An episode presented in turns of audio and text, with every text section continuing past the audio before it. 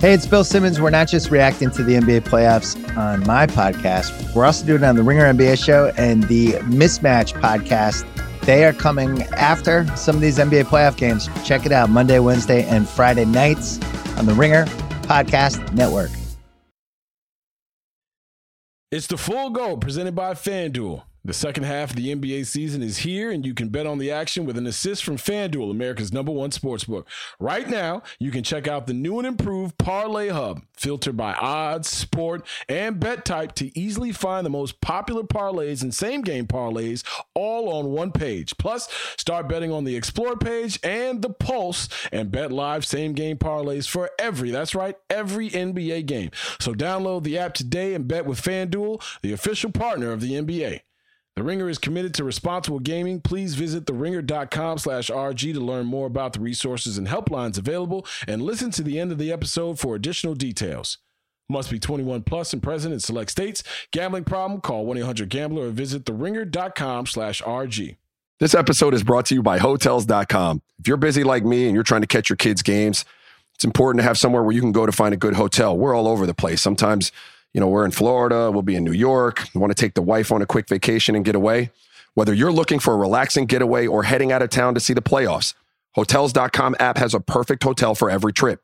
Compare up to five hotels side by side so you can see prices, amenities, and star ratings without having to switch back and forth between options. So start planning your next getaway and find your perfect somewhere in the Hotels.com app today. Chicago everywhere. Check it. It's not enough Chicago. We just don't have enough Chicago people. Jason Goff is here. Well, I'm at full go. The Full Go Podcast. The full go. Bears, Bulls, White Sox, Cubs, and Blackhawks. Our man, Jason Goff. Three times a week with Jason Goff. His mood is elevated.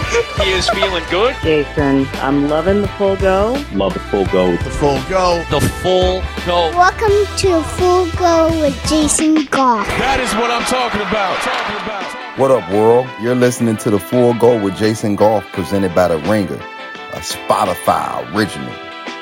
Yeah. Boy, am I drained. Boy, am I tired. You know, can't do it like I used to, boys. Need my lady to hurry up and get back home. Already? Oh my So with god. all that energy you had before. let's go. Ah. this has been hell.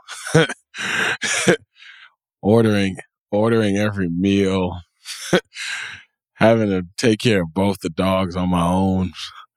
You know, realizing the kind of slob I actually am when she's not around. Like this place looks like a fucking bomb went off in it, man. It's just, you know, it's I can't I can't do the things I used to. Uh, I, I I call myself going and getting a little inspiration last night, going to check out my uh, my cousin, uh, very funny dude, Mike Sampson, officially Sam stamped uh, my man at the Grand Ballroom uh, in, Englewood. I was, you know, I was in I was in your neck of the woods actually, Tony, uh, and went in there, sat down, and had some very very heavily uh, heavily handed or heavy poured uh, cocktails. and I thought it would be a, a great idea to, to keep the, the South Side Chicago experience going by then taking the party to Francis's cocktail lounge afterwards. And, and if you've never been to Francis's before, it's a, it's a different kind of vibe. It's a different kind of experience with,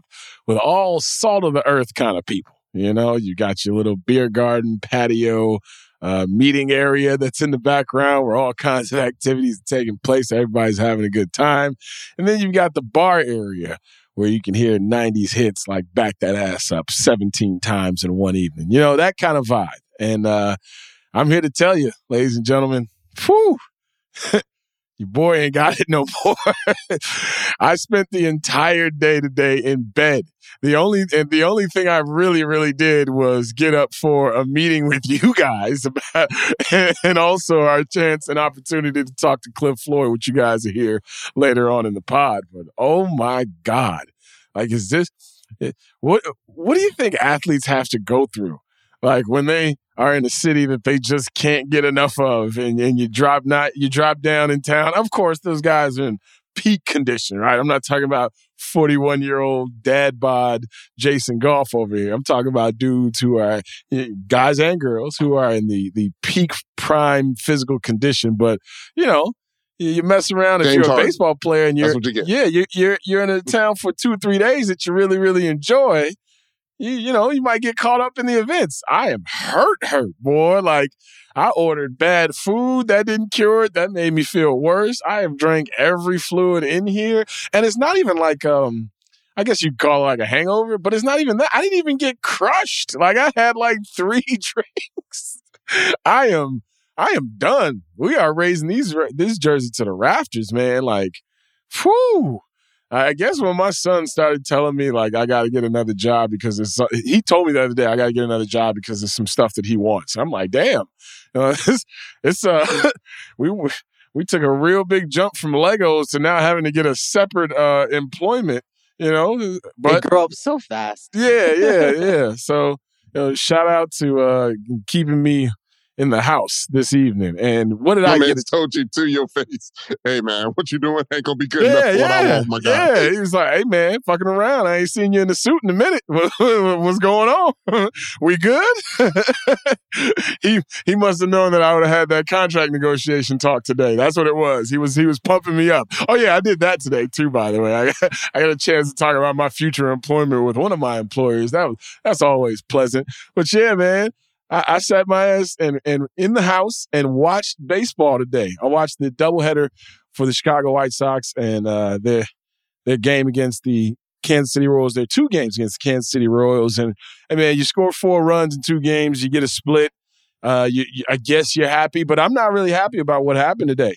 Um, now we could talk about Davis Martin and the start that the young man had in the second game and how brilliantly he pitched in in a pinch. Because let's face it, until Lance Lynn uh, gets back into this thing, until Lucas Giolito comes back, which is very very soon here off of uh, COVID nineteen health and safety protocols, and of course Michael Kopech is on the paternity list. This team is an average baseball team. Obviously, eighteen and eighteen that that speaks to the averageness of the Chicago White Sox, but when you're average, you got to push through. Uh, the expectations for this team are through the roof, and and rightfully so. And they have, I won't say stumbled out the gate, but they've sputtered out the gate. And they've had injuries. Don't get me wrong. Eloy Jimenez, I'd love for him to play 85, 90 games in a row, right? But that's not the, you know, that's not the the White Sox lot in life right now. In that second game of the back to back, I'm sorry, man. I got to see my man Tim Anderson out there. Hey, you know, this offense is struggling. Um, you know, I, I this offense and the depth of it over the last couple of years that we've seen in terms of the talent that they have, there there are so many games where you say to yourself, "Man, I'm glad it just isn't Jose Abreu and you know six or seven guys out there." Right now, it's Ta Jose Abreu. It's supposed to be Eloy. It's supposed to be Yasmani. It's supposed to be Luis Robert. But these guys have struggled. Jose Abreu has struggled. Tim Anderson has been red hot. He's been outstanding these last four or five games. And you know what? I need you back in there again, player. until this offense gets rolling, until things get to a feeling where, yeah, all right, the, the White Sox are here and and and and everything is is feeling like it should feel. I need you out there every day. I know it's a lot to ask, but you know, Frank Thomas calls man Lil Ricky for a reason. Like he is the kickstarter to your offense. And Brady Singer has kicked the, the White Sox ass the last two or three times he's seen them. So you know that going into it, it's going to be a tough go. For whatever reason, they can't pick up that arm angle. He's got great stuff. That sinker is outstanding. Well, he's, he's 3 and 0 his last three starts, something crazy like 23, 24 strikeouts. Like he's been he's been great against the White Sox. And you didn't have Salvador Perez going for the Kansas City Royals in the second game of that doubleheader, which lets you know how important it was to the to the Kansas City Royals because they had everybody in their starting lineup going in games one and two, right? And the only reason Salvador wasn't going is because he was hurt. So it's a lot to ask, and I know you know he's a, he's an all star, he's an MVP candidate, but yeah, man, when the when the offense is sputtering, unless there's an injury that we don't know about or something nag where he's like, hey Tony, I can't go in this second one, or it'd be great for me to take a rest. Yeah, you got to bank these wins now. That's the Kansas City Royals team you got to beat up on. I know it's hard to sweep a doubleheader. I got you. I understand. But guess what? It, it, it's going it's going to get late early here. We're getting to the 40 game mark, the quarter mark of the season where you you know what you are. And the Minnesota Twins have a three game cushion on you uh, coming into this podcast. They got a three game cushion on you. You got the Yankees coming up. You saw what happened uh, last week against the Yankees. So yeah, I, I I was disappointed that Tim didn't go. And if that's me putting too much pressure or expectation on a superstar, face of the franchise guy, a guy who who leads that offense, when the White Sox score first, they are 14 and 3. They're 14 and 3.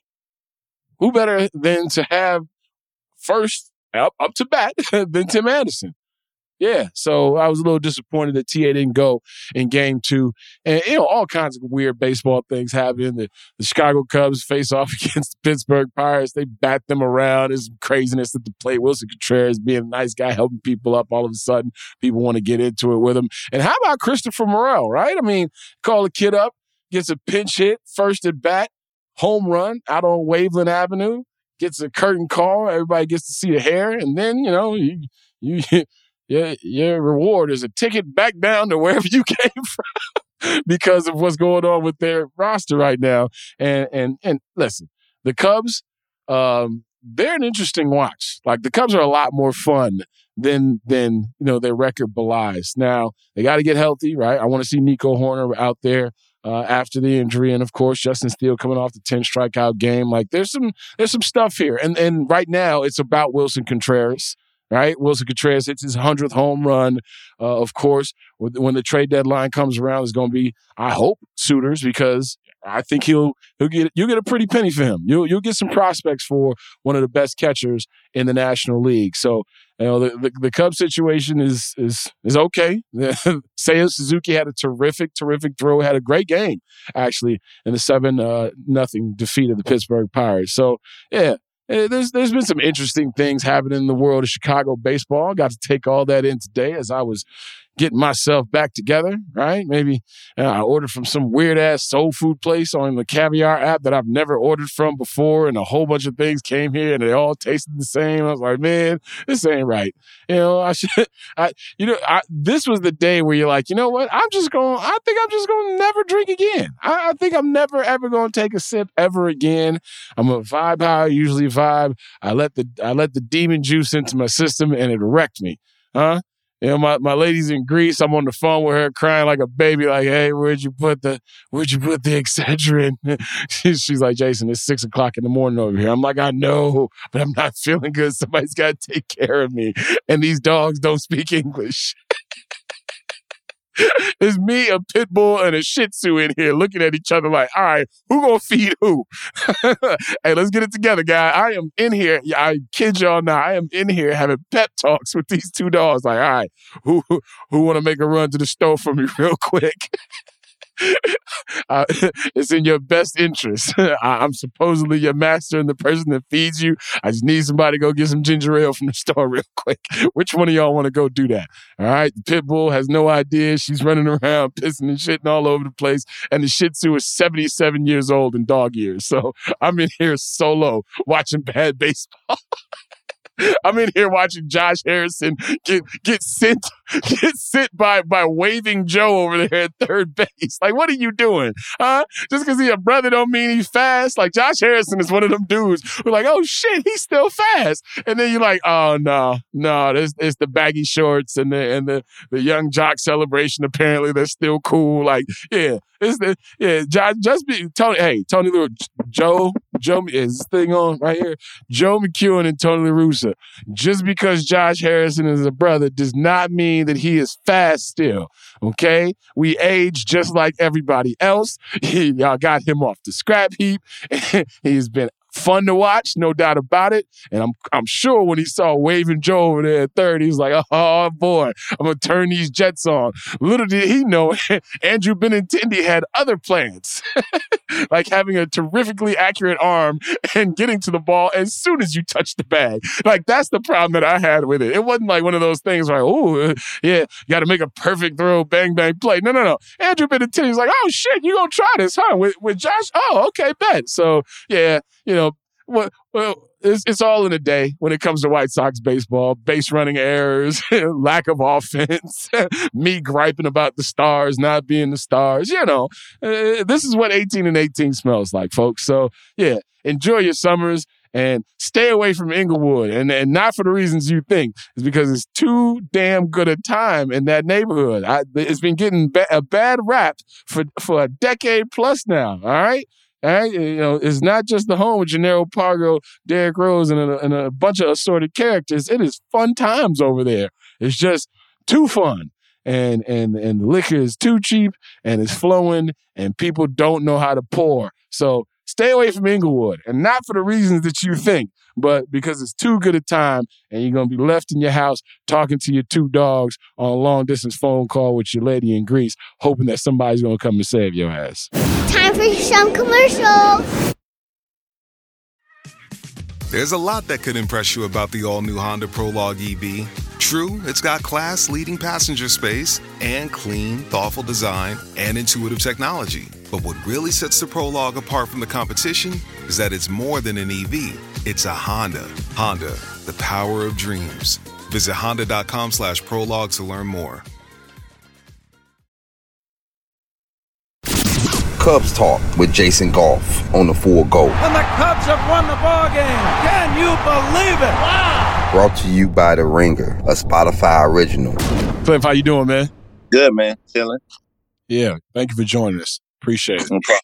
Yeah, yeah. So I want to talk to you about the transition from your 17 year Major League Baseball career to now being an analyst and the, the Pat Beverley uh, situation that has taken place over the last couple of days, the, the storm that Pat Beverley has caused, you know, West Side's finest, Marshall, Marshall graduate, uh, and the things that he said about Chris Paul and the disrespect that a lot of people are carrying those words with. And then you hear guys like Charles Barkley and Kenny Smith and Shaquille O'Neal who are now in a position similar to yourself, guys who played the game, who are out of the game and are commenting on the game. When you when you are commenting on players' exploits or things that might be deemed critical, uh, what goes through your head as a person who used to do it and how you should address or um, confirm uh, some of those feelings that a lot of guys simply can't deal with? Like, how do you how do you mess around and say what you got to say while also saying it in a way that is deemed respectful? Because I'm I'm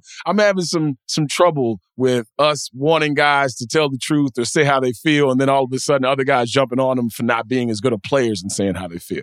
Yeah, well, I think sometimes uh,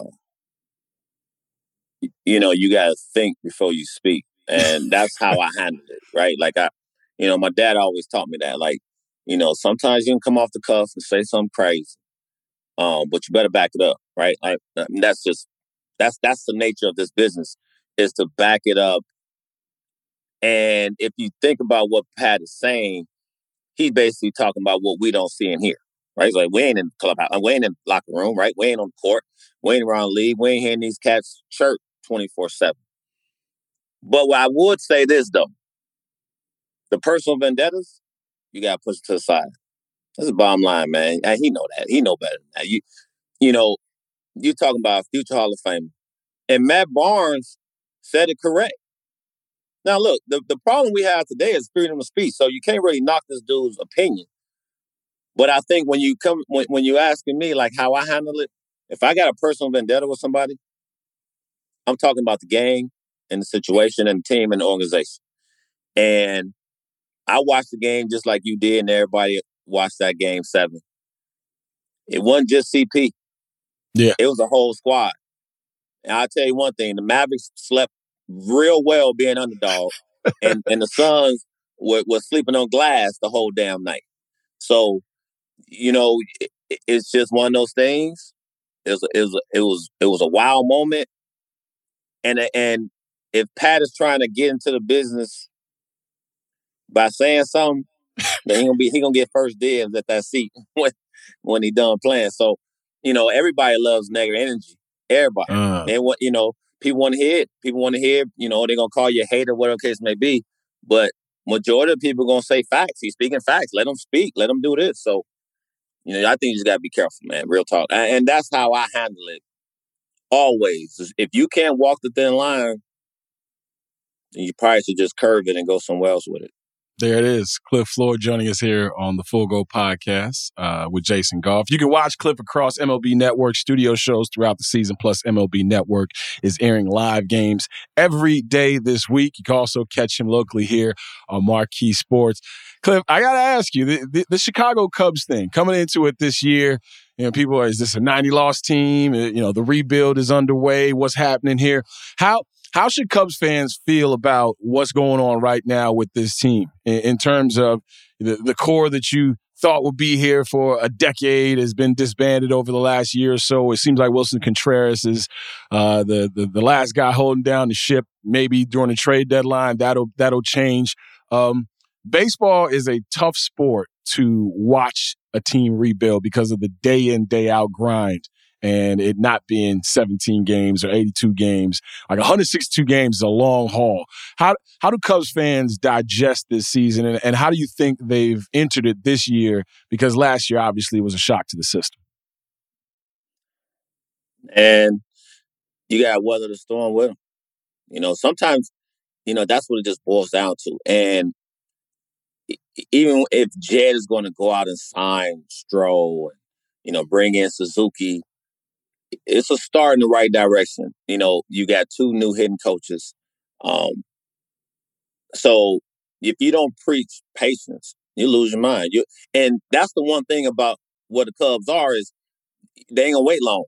Like you know, there's a difference between rebuild and retool, right? Like right. a couple retool, you can go get a couple pieces, add into what you got, and then go out there and ball, and then be like, oh, okay, well we we we close to what we thought.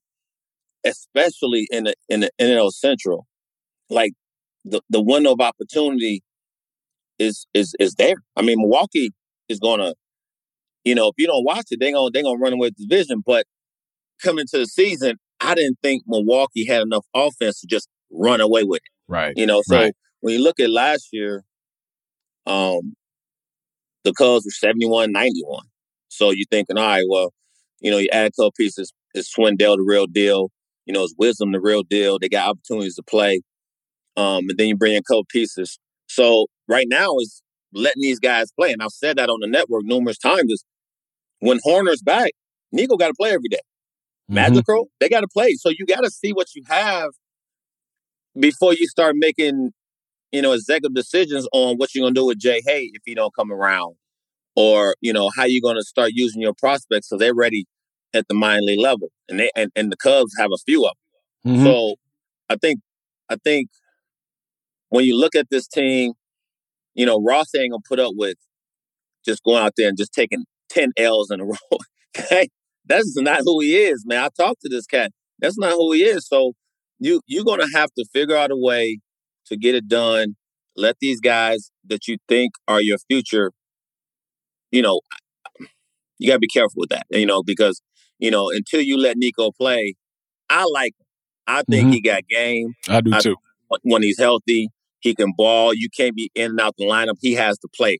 He has to see. See, I, I put him in the same category as J.P. Crawford. J.P. Mm. Crawford was struggling a little bit, a little bit in Seattle, and then all of a sudden they said we're gonna give you 160, and voila, my man balled. Right, gave him seven million dollars, and the rest is history. Funny so how that happened. Yeah, sometimes you gotta let these guys play, man. I think that's what it boils down to. So weather storm with him, and hopefully uh, sooner or later you know, you, you you're able to add some pieces. It's just hard to add pieces to get the thing back on track. That's that's what this league is about. Nobody wants to give up good talent without getting some back. Right, right. So is the situation harder for a team or a young player, I should say, with a team that is retooling, rebuilding, so to speak, or a team that is a definite contender and you're the young guy? Like which which situation I would I guess I put you in those shoes. Like when you came yeah. into when you came into baseball and you saw the landscape and understood what you had to learn and you know, you go through the league that first couple of years and try to put your scouting report together, all the general pressures that are on you as a high prospect. Is it is it tougher to uh, thrive in an environment where losing is going to be inevitable, or is it tougher to thrive in an, an environment where winning is the only thing? That's a great question. I think it's tougher to survive in a losing environment because you you really in a losing environment. You're fighting for yourself. Mm. In the most individual sport, in the in, yeah. You you you you understand what I'm saying? You fight Yeah. for yourself without trying to be selfish and self-centered. You you like look when they make the when they make the call for who gonna come again, you know, um, to the shy. I want to be on that bus, and so I gotta do me. I know this team gonna lose hundred games. I'm not saying I'm a team player. I'm just I'm I'm trying to make sure I stay Mm-hmm. on the winning team, you start diving into situations that allow you to be helpful to the win column every night. Whether that's defense, stolen bag, get a guy over third base, get a guy in from third base with one out. You know, you playing ball. And losing losing environments is still for bad habits. I've been on some bad teams. I'm like, look, I look at some cats and they showering and gone when we got our bus kicked 11 nothing. I'm like, man, you better sit around here and feel some of this. But you know, you, see- you- got that. You had to stare down with Cliff Floyd and and, and, and, and make sure that you took the loss as hard. How, come on, Cliff. Like, what, what if a brother just want to get grab a dinner? You know, you Hey. you in Pittsburgh for the weekend. Maybe you set something Nah. up the night before. You know what I mean? I got to get him Nah, out of here. hey, hey, feel some of this, dog. Like you, I'm, you gonna say, you gonna feel some of this too. You Hey, was the one flipping shit over in the clubhouse, weren't you? You was flipping over the spread in the clubhouse, hey, weren't straight up, I'm looking like who? I'm looking like, man, you ain't even use no soap. How you gonna get up out of here? man? that sound was way too quick. No, but you know, I think in the losing environment, man, um, you know, yo, everything is just elevated as far as negatives. Mm-hmm. negative all the time. Like it's, you know, ain't you know, ain't no light at the end of the tunnel. Man, you feel so you feel so defeated. Yeah. You like, damn, I need to get up out of here. You know, like I I I, I just don't understand how, you know, we ain't heard Joey Votto say, get me up out of here. Right. And and so, you know, it's always tough for the veteran guy that's on, on the losing team. Was you're trying to right the ship with the young guys? You're trying to, you know, bottle what you have from past experience and help the youngsters and so on and so forth. And you getting your head beat in every night, it just ain't cool. So, you know, it's, it's I think it's tougher when you're in a losing environment. Yeah, no doubt about it. Cliff Floyd joining us here on the Full Go podcast. So, so Cliff, you mentioned, uh, you know, being that guy in the clubhouse, and it's it's funny. I think it translates to all sports. Like I do the pre and post game show for the Chicago Bulls here in the city, and uh, as this team gets better, like I, I start to look around, like all right, the expectations change. So who's going to be the person that you can't tell my bad to, right? And I think about the Sox run, the, the when they won the championship. You know, say what everybody says what they want about Carl Everett, but there's certain dudes who um, provide a little bit of professional discomfort in this day and age with social media and and and let's face it, everyone having a separate brand inside of a clubhouse. Um, do guys still experience the same? Um, I guess adjustments as they used to. It, it, it- has the environment changed so much since you've played that there's a different way that you have to approach things in terms of being the the professionally uncomfortable guy when bad things are happening, right? Like, has Yeah. that changed, or is that is that something that's steadfast throughout generations in terms of baseball? I think it changed drastically. I think, you know, m- money has changed a lot in, in, in every sport. I mean, if if I'm making 35, 40 million a year, I mean, hard pressed to get me to talk to the manager and the coach. Like, if I have a problem, I'm probably gonna go to the team owner. You know what I mean? Like, that's changed. Like, you know, players be like, well, I have a problem with you. I don't even need to talk to you. I'm gonna go up top, like pass up top, the general manager. I'm going past him. I'm going to the Yeah. owner. Yeah, You know, you hear, authority. You, you, hear, yeah, you hear these stories. And I'm saying to myself, something has to give because, you know, you you you have to be able to lead the men in the clubhouse or in the locker room or whatever the case may be. You have to be a leader of men. Mhm. And if you show vulnerability or favoritism, you set yourself up for a failure like no other. Mm-hmm. And so when when when you when you have disconnect and guys on a page and on a island by themselves, you're you're basically you you're, you're basically waiting for a disaster to happen. at some point, right? Because typically that guy is your star. Typically, like that Right. guy is the, the guy you count on, or maybe he's underachieving at that particular time, whatever the case may be. So I, I I look at I look at a lot of scenarios and go, I'm not saying nobody's soft by no means. I'm saying the money has changed how how things are perceived in the clubhouse. So, I, and, and and a lot of it is, I don't want to lose you for a whole season. You see, like I'm watching the playoffs. I'm a sports fan. Yeah. So I'm looking at the Bulls, thinking to myself, all right, you don't have Lonzo, okay. You don't have Z- Zach. Zach is the. du- I'm looking at Zach. Zach has to be that guy. Right. So you know, and I, I, that's how I look at sports, man. I'm always like, come on, man, you got it in you to be great. I look at the, I look at baseball the same way. Like baseball, I think is just a total different sport than any other. I do. I just, it's so, it's such a game of failure, man. That it's hard to be consistent. Like you don't hear in our sport, oh, consistent. He has to be more consistent. Really?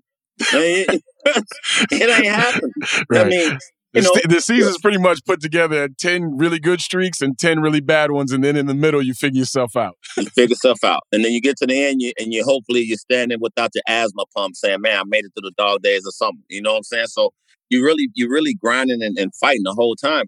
And I just see so many different things that derail teams throughout all sports. And I'm like, like, dang, you know, could got this a little bit more here, or whatever case may be. But you got to be careful how you talk to guys because guys at times can be sensitive. Yeah.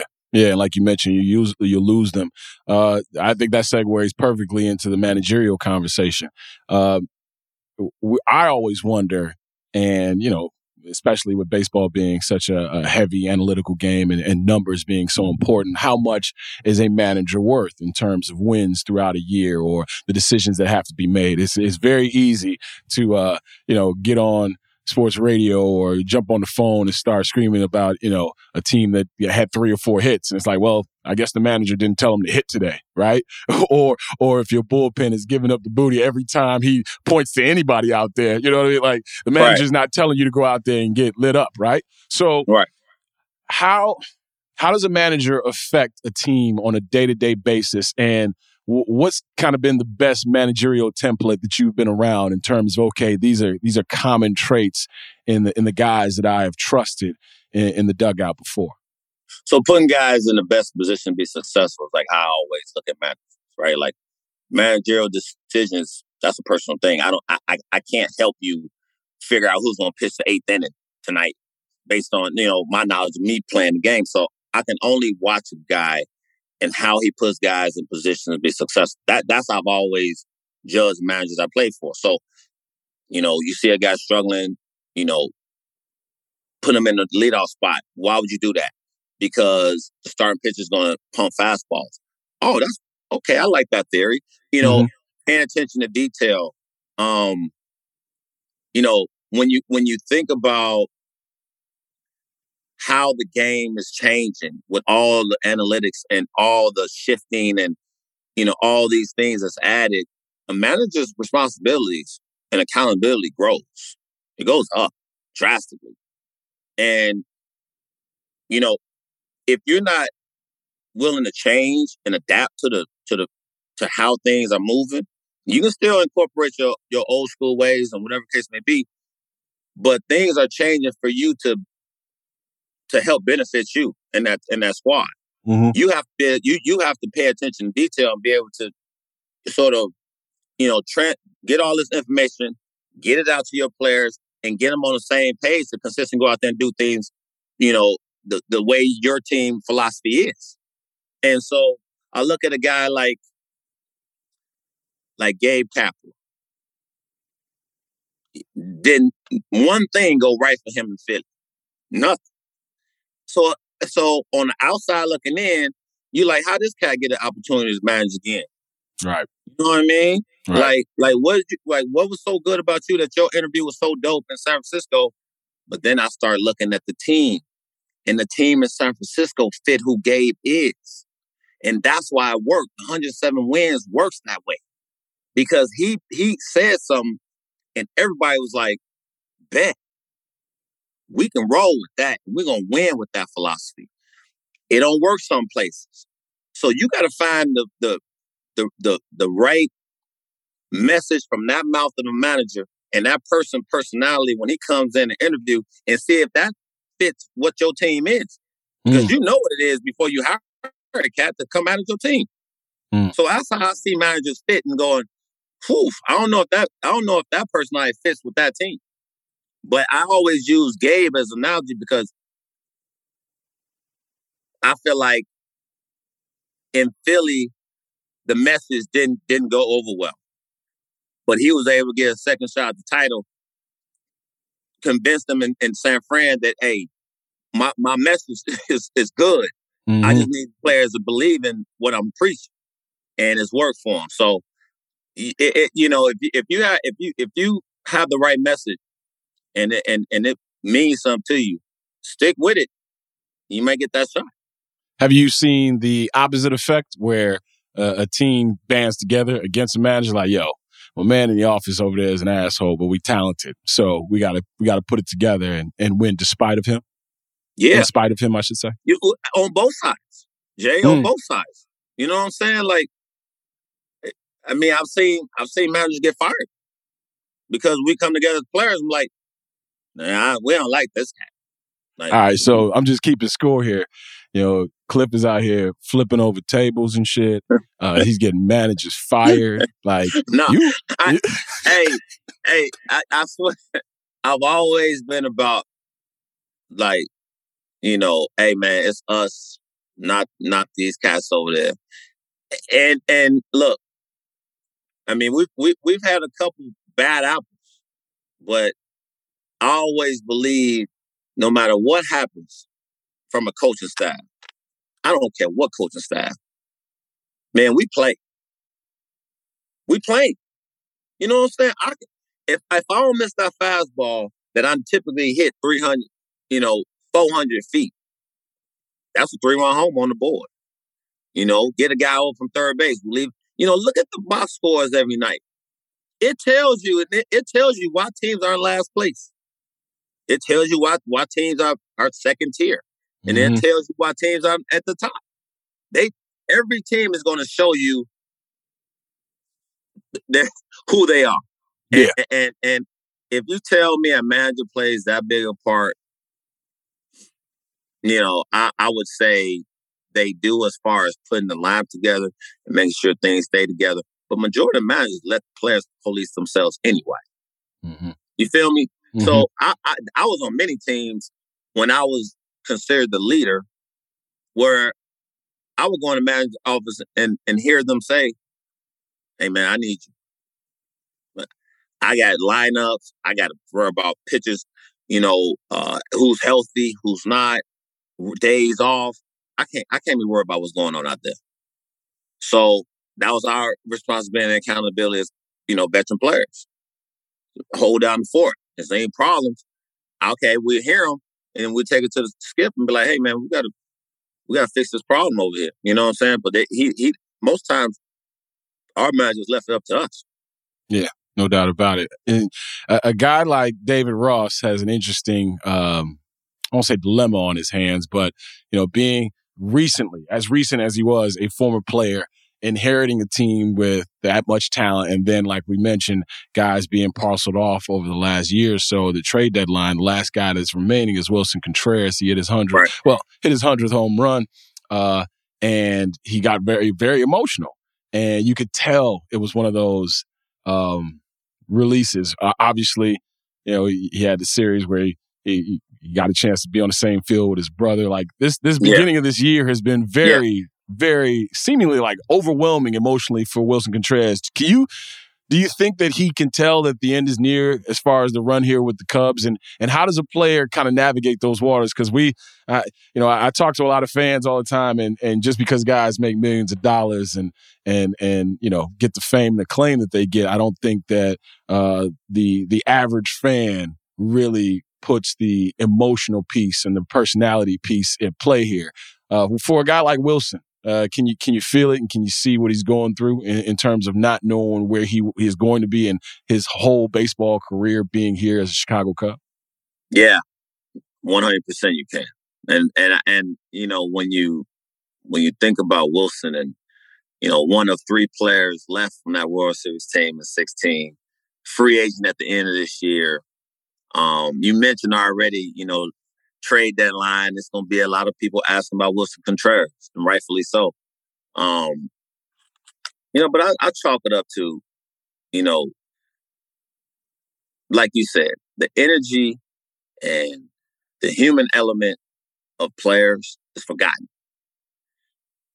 You know, I, I mean, three hours before you sit in your seat and get your popcorn and your drink, I was in street clothes, walking down the street, li- leaving Publix, getting me some a sandwich and some chips, and paid a couple bills.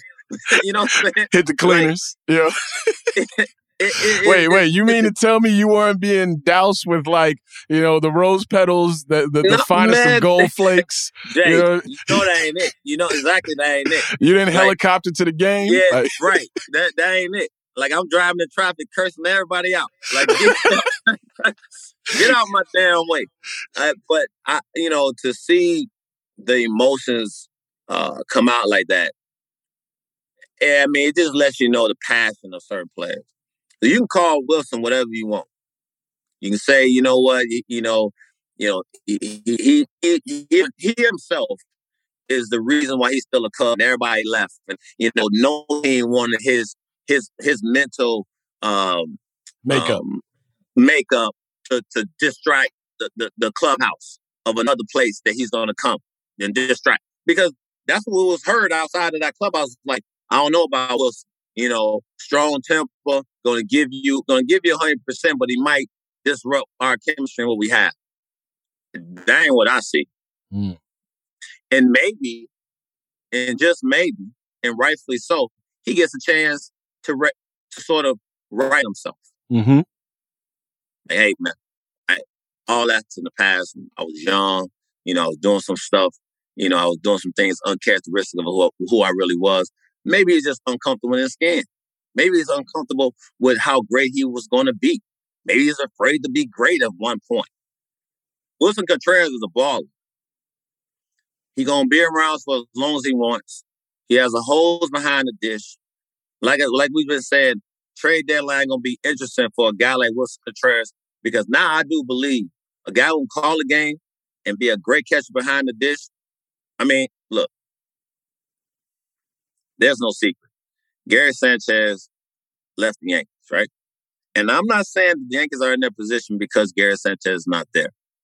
But Trevino behind the dish just looks different for the Yankees pitchers than we've seen with Gary Sanchez behind the dish. They trust they can throw a ball in the dirt and it's going to get blocked.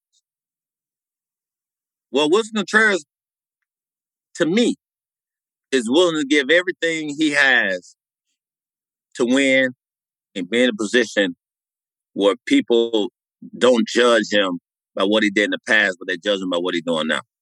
No doubt about it. As we wrap it up with you here, man, I appreciate your time. Uh, the state of black baseball. Uh, during the pandemic, I got a chance because my man Clinton Yates uh, is one of the one of my closest baseball friends, right? Like I, I got into the game very late in my life. Yeah, I, I, feel like baseball is kind of handed to you or passed down through like a fatherly figure, whether it's an uncle. My parents aren't from this country, right? So my dad wasn't really a baseball fan. So right. it was, it wasn't until I was 12, 13, 14 years old that I started to get into baseball truly. And my guy Clinton Yates kind of has made me feel like a kid again in terms of how much he loves the game. And during the pandemic, I got invited to a Zoom, and all of a sudden on that Zoom, there's LaTroy Hawkins. You know, there's Dmitri Young. There's all these dudes who I watched and thought of as like, man, like, all right, each team got a couple of them. you know yep. what I mean? And and and these are the guys I get a chance to talk to now, and like you and like Jacque Jones and Torii Hunter. And fast forward to 2020, 2021, 2022 um, you, you, mentioned that Seattle Mariners team, and I joke, I joke with uh with, with, Clinton all the time, like you know that's and the Miami Marlins. They got a few young cats on there too. Uh, American-born black players playing baseball. There's been outreach in the past. It seems like is is different now. You know, there's the ACES program here in the city and all the other things.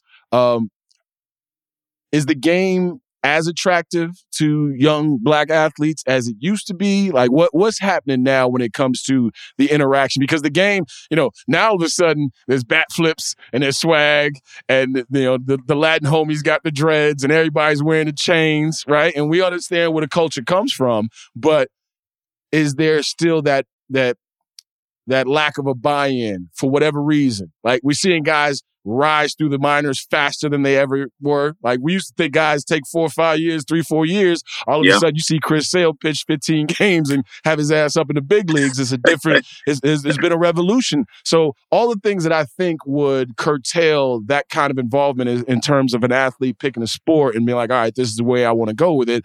Do you think that the the the the level of black involvement in in Major League Baseball, like Marcus Stroman or some of these other guys that we're seeing out here, um, do you do you think it's it's going to be heightened? Do you think there's a renaissance coming? Uh, like, what is the state of black baseball right now in Major League Baseball?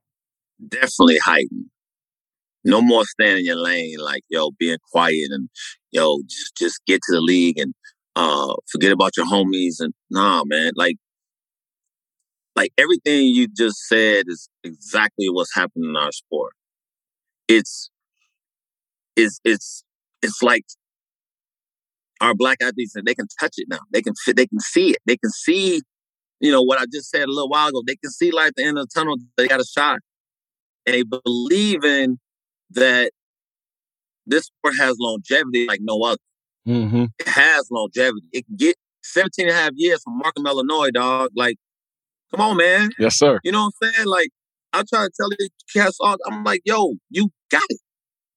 Don't stop. Don't go, all right, well, I'm gonna I'm gonna have a secondary and you know, yeah, go play basketball and keep stay safe. Yeah, go if you want to be a wide receiver, type, go whatever, do what you want to do. Swim. I don't care what you do. But understand what this sport is doing. The- man, fully guaranteed. You got Say it. for 420 million. Like, forget what you heard, man. This sport is coming on fast. The swag is on another level. I mean, Jazz Chisholm from Bahamas. Yes, sir. Like that, you know, TA is this shit. Side Town is I mean, it's it's it's unbelievable, man. And it, it, it makes my heart so happy to see our boys stand true to who they are. Not changing for nothing. And some in some clubhouses might not be comfortable. I know. But you know what? We've been uncomfortable for a long time. So you you get a chance to go out there and and shine and be great, but also be you. And that's how I, I associate everything we do. Like and, and I mean that's 100% wholeheartedly. Like you and I get an opportunity to talk without changing uh, the way we talk. Right. You know what I'm saying? No that, code that, that switching. itself is huge. Right? So I just feel like the sport and and and and you know the black communities are understanding that yo pick up a bat. Yo I can do this. I'm an athlete. When I got drafted they had ATH ATH by my name. I'm gonna call my dad going, man what the hell is this? Is there a new position that are created for my black ass?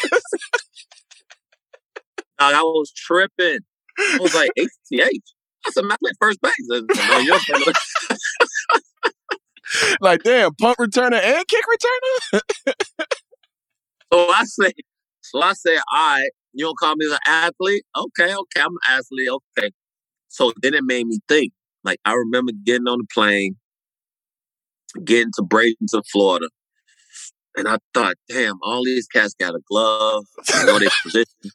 They call me an athlete, dog. Like I'm bugging out. Like man, you gotta remember, I'm 18, bro. I'm like, damn, and I'm, and I'm, I'm like, I'm like eyeballing everybody. Like, damn he ain't got two gloves because my dad had told me he was like, "You gonna have to carry have two gloves." I'm like, I don't want no damn two gloves. I want one. Hell, I, it's hard enough to play one, A very specific glove. right? And so I remember just thinking, athlete means you you you like the skill set that you see in me. You, Right. you, you you might not just put me on one spot. So Right. maybe you know I change the game in that in, in, in that aspect. Just hey, I'm a, I'm a, I'm a draft athletes. You know, you you you don't know. And that's why I keep trying to tell these kids in the hood when I go back, you know, when I'm in Florida or I'm, I come back to the crib, is like, you don't know what their agenda is. But we athletes, Mm. we can do what we want to do. You know, if this don't work, we'll figure something else out on the fly. Hundred percent. So that's how I always look at it, man, and, and try to show love in that area. It's like, don't don't don't be disgruntled by some of the things you see and and and, and hear because, you know, let it in one out the other. Keep it moving. You know who you are. Hundred percent. Hundred percent. Who's going to win this championship, man? Who's uh, uh, we got the final Hey, final man, four look here. teams.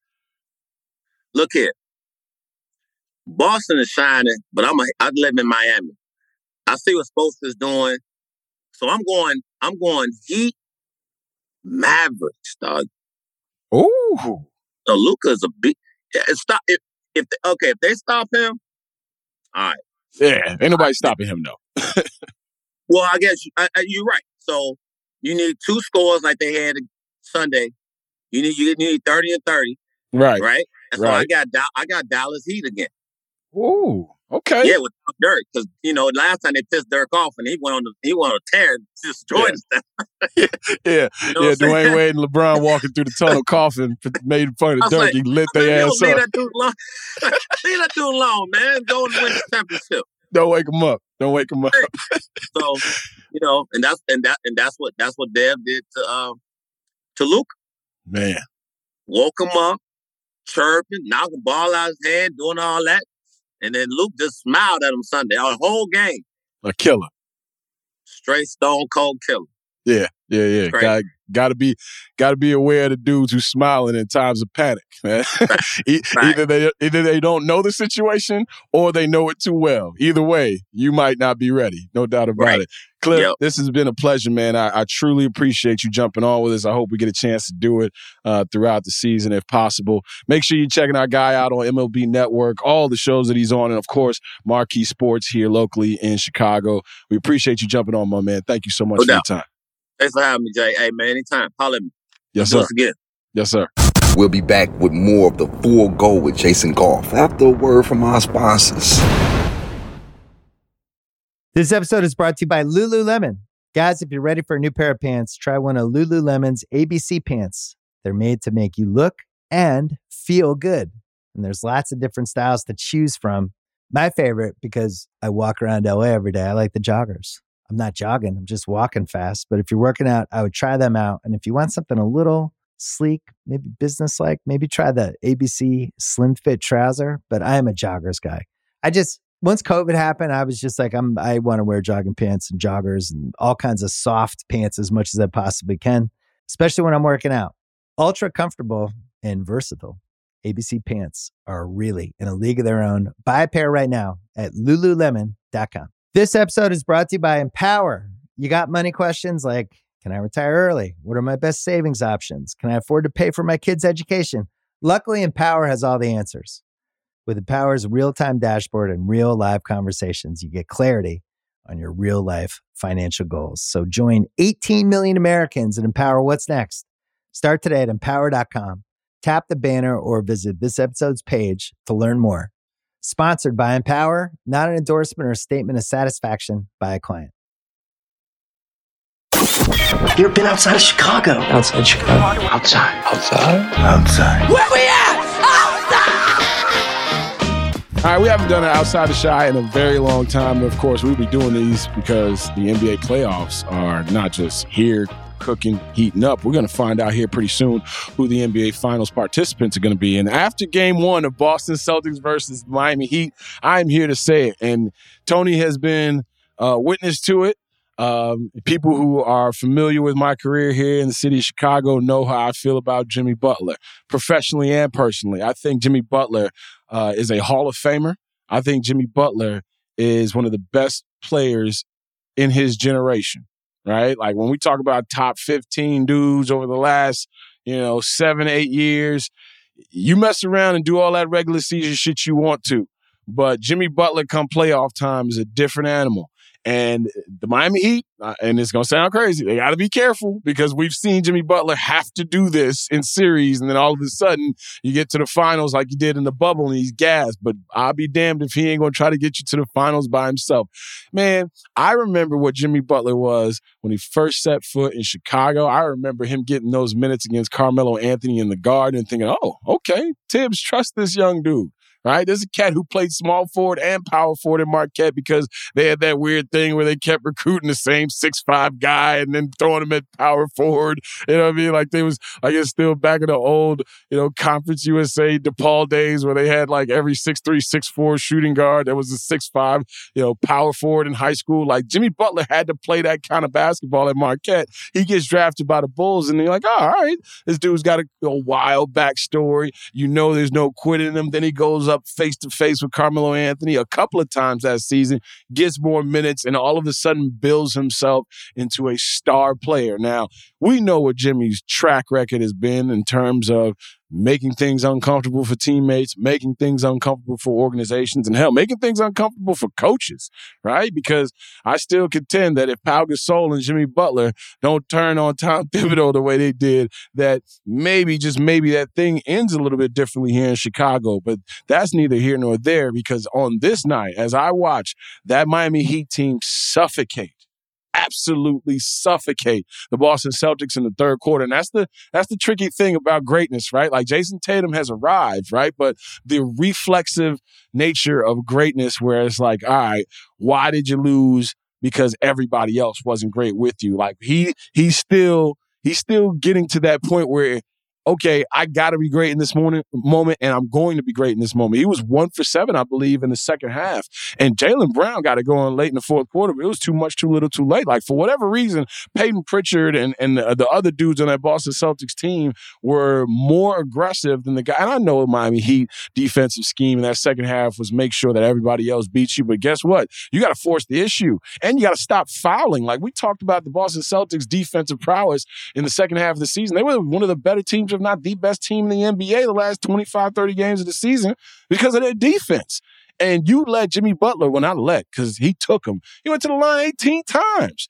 The man scored 41 points on like what, 20 shots? One three pointer with what, 50 some odd seconds left? They beat the hell out of them in that third quarter. Went on a 22 to 2 run, 39 to 14 in the third. It's the worst quarter that the Celtics have had in like four seasons offensively. Yeah, man it's hell's coming to breakfast every single game you go up against that Miami bunch. The only issue I may have with it is who's going to score besides Jimmy. Because if you're asking Jimmy to do this throughout the series, there's going to be a couple of games where he's just going to be gassed because of what he he's asked to do on both ends of the floor. That, that team has always struck me as a good enough team to break your heart. And I still think they're there. Now, they may beat this Celtics team because they are more experienced. They might be just a tad bit tougher, veteran, proven coaching experience. Kyle Lowry's a champion. Like all the young, uh, the, the young players who are now pushing guys like Gabe Vincent and Max Strus. Shout out to Max Strus, by the way, too. Because I'll never forget two years ago, his dad coming up to me in the uh, United Center while I, shortly after we finished the pregame and him talking to me for about a good five ten minutes about his son and about his Achilles injury and, um, you know, uh, ACL injury, I should say, and, and how he was going to be okay and how I was rooting for him because he's a DePaul dude. That dude has turned his opportunity into gold and is, is now starring alongside Jimmy Butler, Bam Adebayo, Gabe Vincent, and those dudes in Miami, and Tyler Herro and the like. So if they can score, they could beat you. I just don't know if they could score at the level that uh, is NBA championship worthy. But man, kudos to Jimmy Butler. Kudos to Jimmy Butler. Personally, I, have got some issues with the way he's handled his business, not just here, but in Minnesota and Philadelphia. But I got no issues with the man, the way that man has handled himself professionally. Uh, he has he is the model for if you think you're good and you don't know if you can be great, try to exhaust every opportunity and every possibility. And that man has worked on his game and he understand like the the beauty of Jimmy's game is him understanding what he can't do. Like Jimmy knows he's he's not to hesitate you to death. He's not to hit you with the one two and, and and make you fall, create separation that way. He knows that fundamentally, like he's a, he's a fundamental coach's dream. Pump fake you, triple threat position, always on the attack, get to the free throw line, figure out where the weakness in the defense is, willing passer, terrific rebounder, outstanding defender. Like Jimmy Butler is that dude who is a a B plus across the board in nine, ten categories when you got the stars that we are talking about out here who are maybe an A in two or three categories. Jimmy Butler is the real deal, man. And it, it sucks that it didn't work out here because looking at the trade and obviously Lauri Markkanen and Kris Dunn and what Zach LaVine has now become as a face of the franchise, Jimmy Butler should have worked in several different places. And Miami is probably the best place for it because it's a no nonsense. You guys, everybody's got to come in. You're not going to be really looking at people uh, in your locker room like that guy pulling the weight because it, it's not allowed by Pat Riley and Erik Spoelstra and Udonis Haslem and the guys that have been around that organization. So it's uh it, it's been fun to watch. It's been fun to watch. Not just this playoff run, but also his his switch, the gear that he has when it jumps into the playoffs, right? And we saw it here in Chicago as well. Um, Jimmy Butler's game is I was I'm not gonna say timeless because he, his game is gonna when when he does hit that physical wall, that physical barrier, you're gonna see a steep drop off. But man, it, I'll be damned if it ain't fun watching it, especially especially when all we're talking about is competing. Like at this point in the playoffs, everybody's hurt. Everybody know what everybody's running. Everybody feels some kind of way right? Now everybody hates their teammates as well as the opponents because you've been around them now for eight months. You know, everybody else is out here throwing up the Instagram videos and enjoying their vacations. You got you got Bron out here dancing on black sand beaches that he probably flew in himself. You know what I'm saying? Yeah. Everybody's upset right now. These dudes are, are hunkering down trying to get to the final goal. And I'm happy that we've got different participants. But you look up and there's one of the usual suspects, and Chicago fans know his name, and he goes by Jimmy Butler. The Full Go with Jason Goff. That's all the time we have for episode 104, the Full Go podcast with Jason Goff. Want to thank our production staff, as always, the shadowy figure that is known as Steve Cerruti the active Jessie Lopez, and my main man, Tony Gill. Also, want to thank our guests, Cliff Floyd from Marquee Sports, and of course, MLB Network. You can catch him on all the MLB Network shows, breaking it down. He's Markham's own, like he said in the pod. We we are appreciative of that man's time. Hopefully, we get a chance to chat with him very, very soon. All right, check us out on Thursday, where we'll be back with episode 105. Make sure you are jumping in on that voicemail line. We're trying to think of some questions for you, try to get your brains going a little bit. 773-359-3103. 773-359-3103 is the phone number. So for the fellas, I am Jason Goff, thanking you for everything that you have done for this pod, whether you're downloading it, sharing it, subscribing to it, rating and reviewing it, whatever you do, we appreciate anything that you do for this pod. It is the full go with Jason Goff, brought to you by The Ringer, and of course, Spotify is the gang. As always, we leave you with this. Take care of each other. Please be safe.